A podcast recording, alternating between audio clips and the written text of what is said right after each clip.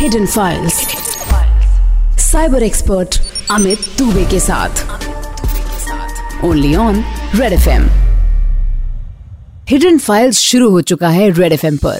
And all you need is to turn up the volume क्योंकि आज का real life cyber crime case आपको डरा देगा.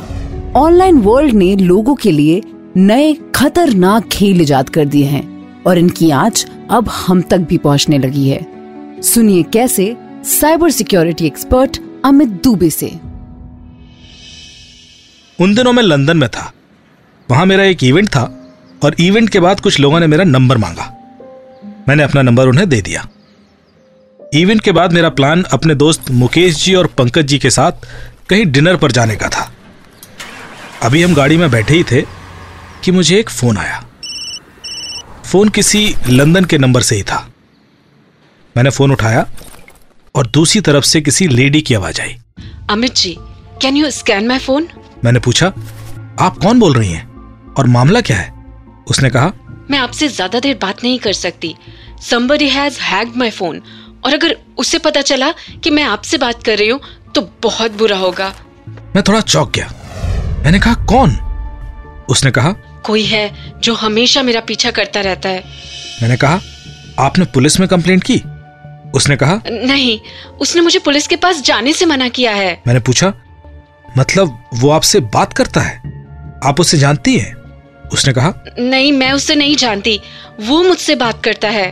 मैंने पूछा आप उससे बात करने के लिए अलाउ ही क्यों करते हो? इसके जवाब में उस लेडी ने जो कहा उसने मुझे समझा दिया कि मामला सीरियस है। उस लेडी ने कहा मैंने कोशिश की उसे ब्लॉक करने की पर वो सब कुछ अनब्लॉक कर देता है। उसने मेरा फ़ोन हैक कर लिया है। मैंने पूछा आपको क्यों लगता है कि उसने फ़ोन ही हैक किया है? उसने कहा सर मैंने फ़ोन बदल कर भी देखा पर उसने वो नया फ़ोन भी हैक कर लिया है। उसने फिर फुसफुसा कर कहा अभी मैं आपको एक नए फ़ोन से कॉल कर रही हूँ। ये स्मार्टफ़ोन नहीं है और इसके बारे में अभी तक उसको नहीं पता। क्या आप मेरी मदद करेंगे? मैंने कहा आपका नाम क्या है और आपको मेरा नंबर कहाँ से मिला? उसने कहा सर मेरा नाम नाजिया है और मैंने अभी आपका लेक्चर सुना। मैं एक कॉलेज में प्रोफेसर हूँ। मैंने कहा, ठीक है, हम कल मिलते हैं। तय हुआ कि हम अगले दिन सुबह Harrow on the Hill metro station पर मिलेंगे। अगले दिन मैं उस स्टेशन पर पहुँचा और स्टेशन के बाहर उसका इंतज़ार करने लगा। लोग स्टेशन से बाहर आते और तेज़ी से बाहर की ओर चले जाते। मैं देख रहा था कि किसी के कदम तो स्लो हों और मैं उसे पहचान पाऊँ। मैं काफ़ी देर स्टेशन के बाहर खड़ा रहा, पर वहाँ कोई नहीं आया। मैंने नाजिया को फ़ोन भी लगाया पर उसका फ़ोन बंद आ रहा था। तीस मिनट के बाद मैं भी वहाँ से निकल गया और जैसे ही मैं अपने फ्रेंड पंकज के वेयर हाउस पहुँचा मुझे एक अननोन नंबर से कॉल आया। वो नाजिया ही थी। सॉरी सर उसको पता चल गया है कि मैंने आपसे बात की। मैं बहुत डरी हुई हूँ। उसको कैसे पता चल सकता है? क्या मेरा नया फ़ोन भी हैक हो गया? मैंने पूछा तुम अभी कहाँ हो? नाजिया ने कहा मैं अभी घर पर ही हूँ। मैंने पूछा उसने एग्जैक्टली क्या बोला तुम्हें? नाजिया ने कहा उसने कहा कि तुम्हें लगता है कि तुम किसी एक्सपर्ट की हेल्प लोगी और मुझे पता नहीं चलेगा। मैंने पूछा पर वो चाहता क्या है? उसकी आवाज़ तो आप पहचानती है ना? क्या कोई ऐसा है जिस पर आप शक कर सके? नाजिया ने कहा पता नहीं वो सिर्फ़ मुझे कंट्रोल करता है। उसकी आवाज़ भी बड़ी अजीब है। ऐसी आवाज़ का कोई नहीं जिसे मैं जानती हूँ। मैंने कहा आप मुझसे मिल रही हैं ये बात आपने किस किस को बताई थी? नाजिया ने कहा किसी को भी नहीं सिर्फ़ मैंने आपसे फ़ोन पे बात की थी। मैंने पूछा जब आप मुझसे बात कर रही थी उस वक्त आप कहा थी? नाजिया ने कहा अपने घर में बेडरूम में। मैंने कहा आप डरिए नहीं और पुलिस को इन्फॉर्म कर दीजिए। नाजिया काफ़ी डरी हुई थी। पुलिस को इन्फॉर्म करने से खतरा बढ़ सकता है सर। मैं बड़ी दुविधा में था। एक ऐसे देश जहाँ के कानून के बारे में मैं ज़्यादा नहीं जानता, इस सिचुएशन में क्या मदद कर सकता था? फिर मैंने पूछा, देखिए नाजिया जी, आपको मुझे शुरू से सब कुछ बताना होगा। ये सब कुछ कैसे शुरू हुआ और ऐसा क्या है जिसको सुनकर आप परेशान हुई? और नाजिया ने हिम्मत कर कहना शुरू किया। सर, ये करीब तीन महीने पहले शुरू हुआ। मुझे एक नंबर से व्हाट्सएप मैसेज आया और उसने कहा कि मुझे लेट नाइट पार्टीज़ नहीं करनी चाहिए। मैंने चौंकते हुए उससे पूछा कि वो कौन है? और उससे कैसे पता कि कल रात मैंने घर पे पार्टी की है? तो उसने कहा कि वो मेरा वेल विशर है और मेरी हर हरकत उसे पता होती है। मैंने डांटते हुए फ़ोन काट दिया। नाजिया की आवाज़ में डर था लेकिन वो जल्दी जल्दी मुझे सब बता देना चाहती थी। इसके बाद मुझसे वो मैसेज करने लगा कि अगर मैंने उसकी बात नहीं मानी तो मेरे साथ बहुत बुरा होगा। मैंने वो नंबर ब्लॉक कर दिया तो दो दिन बाद मुझे एक नए नंबर से मैसेज आया। और इस बार वो काफ़ी गुस्से में था। वो मुझे लगातार कॉल कर रहा था तो मैंने गुस्से में कॉल उठा लिया। उसकी आवाज़ बहुत भारी है। उसने मुझे डांटना शुरू किया कि मैंने उसका नंबर ब्लॉक क्यों किया? मैंने उससे जवाब दिया कि मैं पुलिस में रिपोर्ट कर दूँगी तो उसने लगातार बोलना शुरू कर दिया। और उसके बाद उसने जो बोला, उससे मेरे होश उड़ गए। उसने मुझे मेरे पिछले तीन दिन की हर एक्टिविटी बताई कि मैं सुबह उठने से लेकर कहाँ कहाँ गई, किस किस से मिली और कब वापस आई। रात कितने बजे सोई और दिन में किस किस से बात की। तो अब मुझे लगा कि शायद मेरा फ़ोन हैक हो गया। उसने मुझे वार्न किया कि अगर मैंने पुलिस को बताया तो मेरे लिए बहुत बुरा होगा और वो मुझे बदनाम कर देगा और कोई उस तक पहुँच भी नहीं पाएगा। सर सर, मैं घर में अकेली रहती हूँ, मैं बहुत डर गई थी। नाजिया का ये डर उसकी आवाज़ में साफ़ झलक रहा था। मैंने अगले दिन जाके एक नया फ़ोन खरीद लिया और सोचा कि शायद पुराना फ़ोन हैक हो गया होगा और उसका नंबर फिर से ब्लॉक कर दिया। पर दो दिन बाद ही उसका मैसेज फिर आया एक नए नंबर से और मैं समझ गई कि ये वही है और इस बार भी उसने मुझे पिछले दो दिन की हर एक्टिविटी के बारे में बताया। मैं नाजिया को सुन रहा था और यही सोच रहा था कि क्रिमिनल ने कई सारी बातें नाजिया को ऐसी बताई जो उसने वर्चुअल वर्ल्ड में की ही नहीं थी बल्कि वो सब रियल वर्ल्ड एक्टिविटीज़ थी। मैंने नाजिया से पूछा क्या तुम एक दिन के लिए अपना फ़ोन बंद करके रख सकते हो? नाजिया ने कहा सर मैं अपना फ़ोन दो दो दिन के लिए बंद रख चुकी पर जैसे ही फ़ोन ऑन करती हूँ उसका मैसेज आ जाता है और वो फ़ोन ऑफ़ होने के बावजूद कई सारी बातें जान लेता है। साफ़ था कि नाजिया काफ़ी डरी हुई थी। और क्रिमिनल ने उसके दिमाग को इस कदर कंट्रोल कर लिया था कि वो कई सारी चीज़ें इग्नोर भी कर रही होगी। पर क्रिमिनल ये सब कर कैसे रहा था? मैंने नाजिया से पूछा जब तुम्हारा फ़ोन बंद था तब क्रिमिनल ने तुम्हें ऐसा क्या बताया? आ, उस दिन मेरे घर में मेरे दोस्त विक्रम और सुजैन मिलने आए हुए थे और उसी दौरान हमने डिस्कस किया कि स्पेन चलते हैं? अगले दिन जब मैंने फ़ोन ऑन किया तो मैसेज आया हुआ था अकेले अकेले स्पेन जाओगे? और मैं बहुत बुरी तरह डर गई। मैंने अपने दोस्त विक्रम से पूछा कि क्या उसने किसी को बताया कि हमने स्पेन जाने के बारे में बातचीत की है? तो विक्रम ने कहा, नहीं।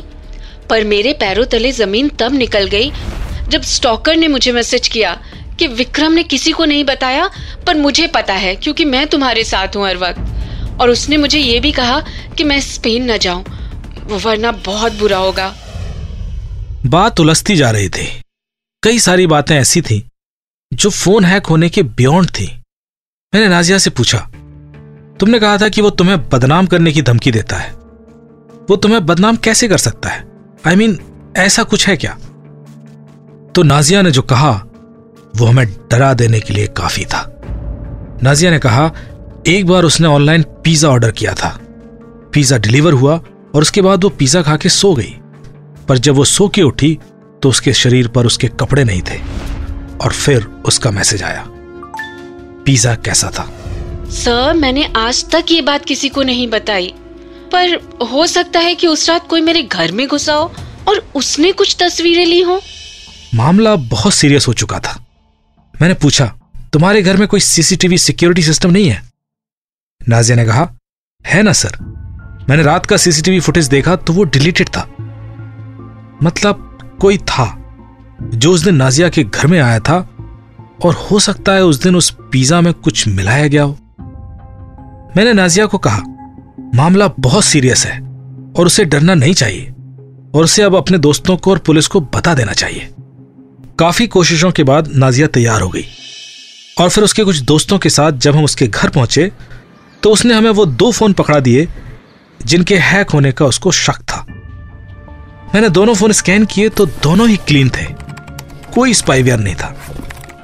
फ़ोन में कॉल फॉरवर्डिंग भी सेट नहीं थी, जिससे कि ओटीपी बाहर जा सके। मैंने जीमेल का लॉगिन डिटेल्स चेक किया तो मुझे एक अननोन आईपी दिखाई दिया। मैंने नाजिया से पूछा, तुम्हारा जीमेल इन दो फ़ोन के अलावा भी कहीं से लॉगिन है? नाजिया ने कहा, नहीं। मैंने वो आईपी चेक किया तो मामला खुल गया। कोई था जिसके पास नाजिया का जीमेल लॉक्ड इन था। और इसका मतलब था कि वो नाजिया की हर सेकंड की लोकेशन देख सकता था। वो आईपी भी एक वीपीएन आईपी था।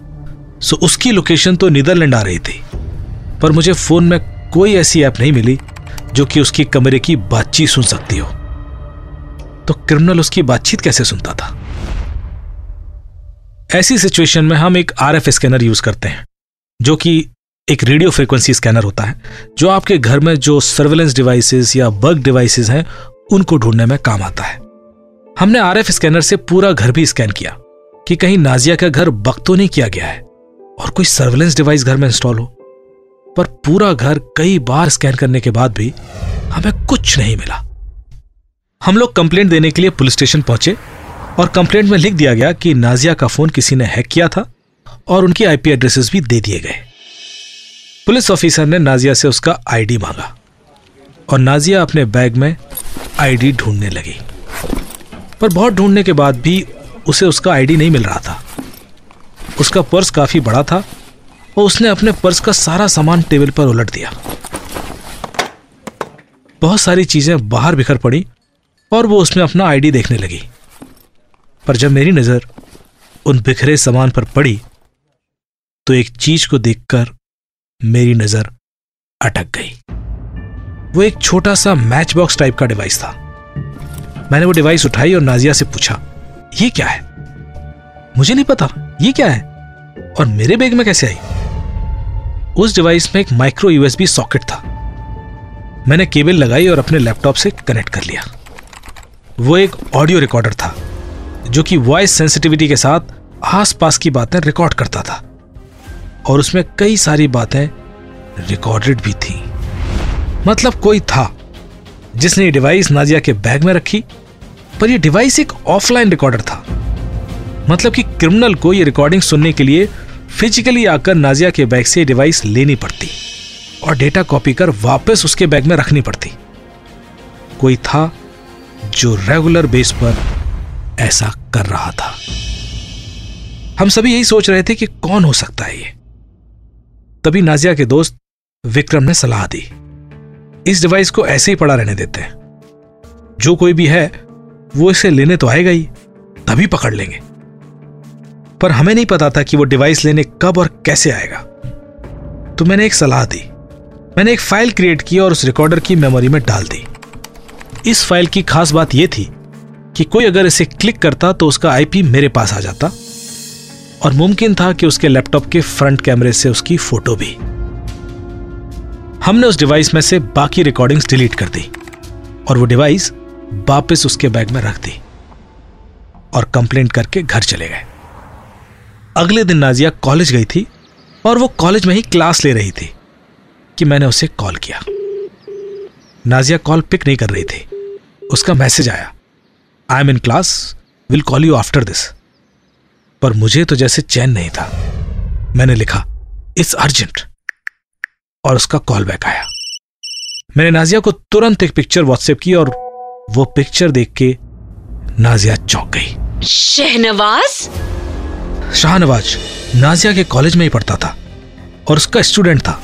इनफैक्ट वो उसके अंडर में इंटर्नशिप भी कर रहा था। शाहनवाज एक कंट्रोल फ्रीक था। वो और उसके कुछ दोस्त लोगों के बीच में शर्त लगाई जाती थी कि वो सामने वाले को किस हद तक कंट्रोल कर सकते हैं। और ये शर्त पैसों की होती थी। शाहनवाज ने मोबाइल पर फ्लैश हुए ओटीपी को देखकर नाजिया का जीमेल हैक किया और उसकी ऑफलाइन बातचीत सुनने के लिए उसके बैग में वो कॉल रिकॉर्डर डाल देता था। नाजिया क्लास लेते वक्त बैग अपने चैम्बर में ही रख के जाती थी और शाहनवाज उस कॉल रिकॉर्डर से वो बातचीत कॉपी कर लेता था।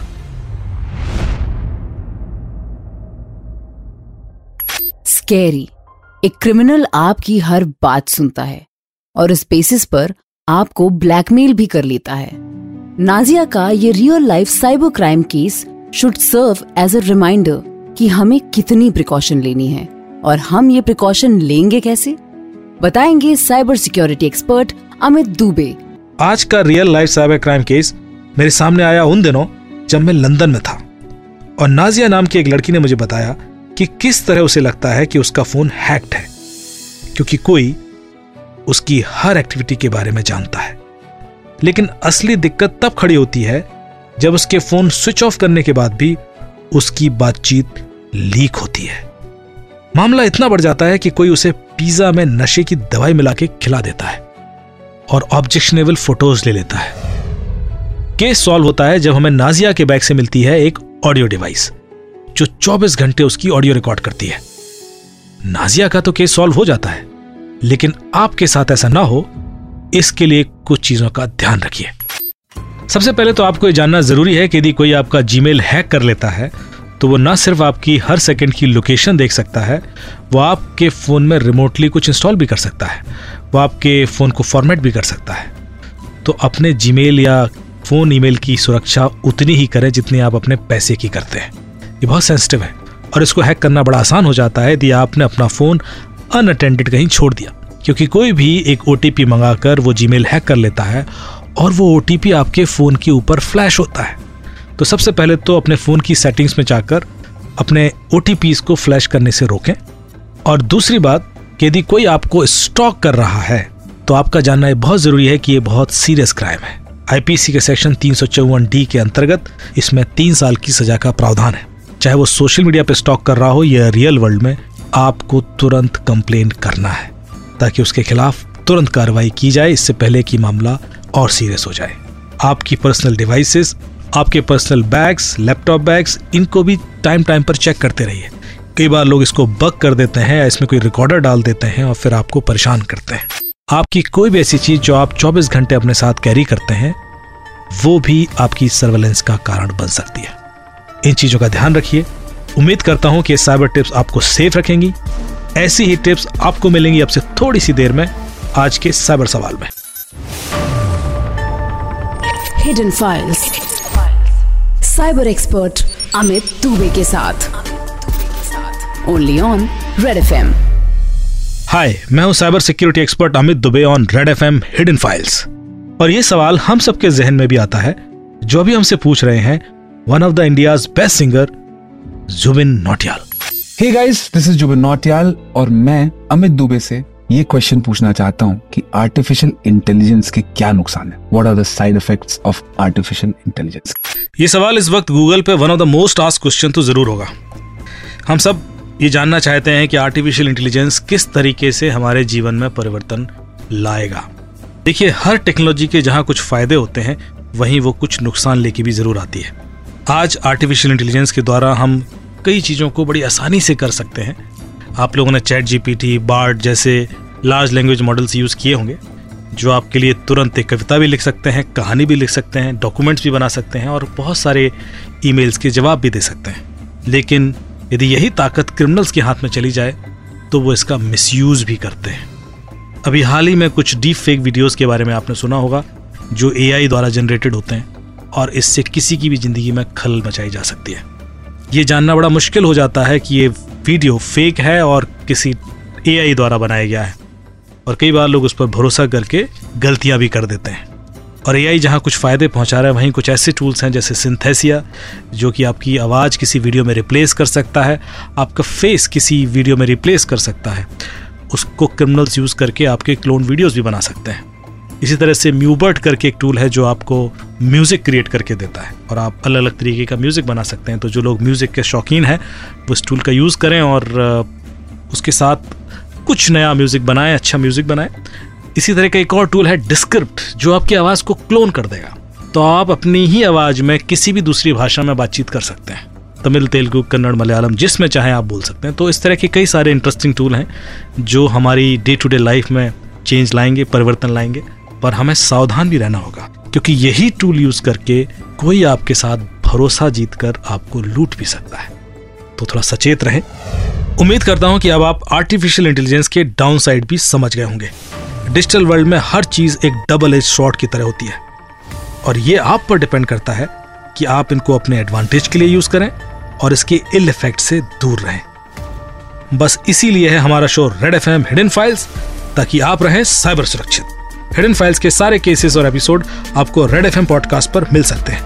प्लीज़ लिसन एंड शेयर मिलते हैं आपसे next week with new case तब तक के लिए स्टे साइबर सुरक्षित रेड एफएम बजाते रहो।